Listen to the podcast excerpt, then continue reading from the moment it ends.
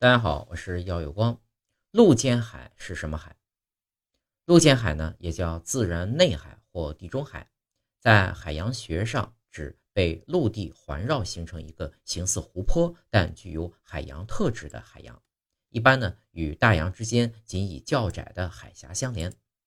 由于难以与大洋底层的海水进行交流，陆间海的海流产生的原因与一般的海流不同。是受海水温度和盐度的影响，而非风向，即密度流。世界上最大的陆间海是地中海，最小的陆间海是土耳其海峡中的马尔马拉海。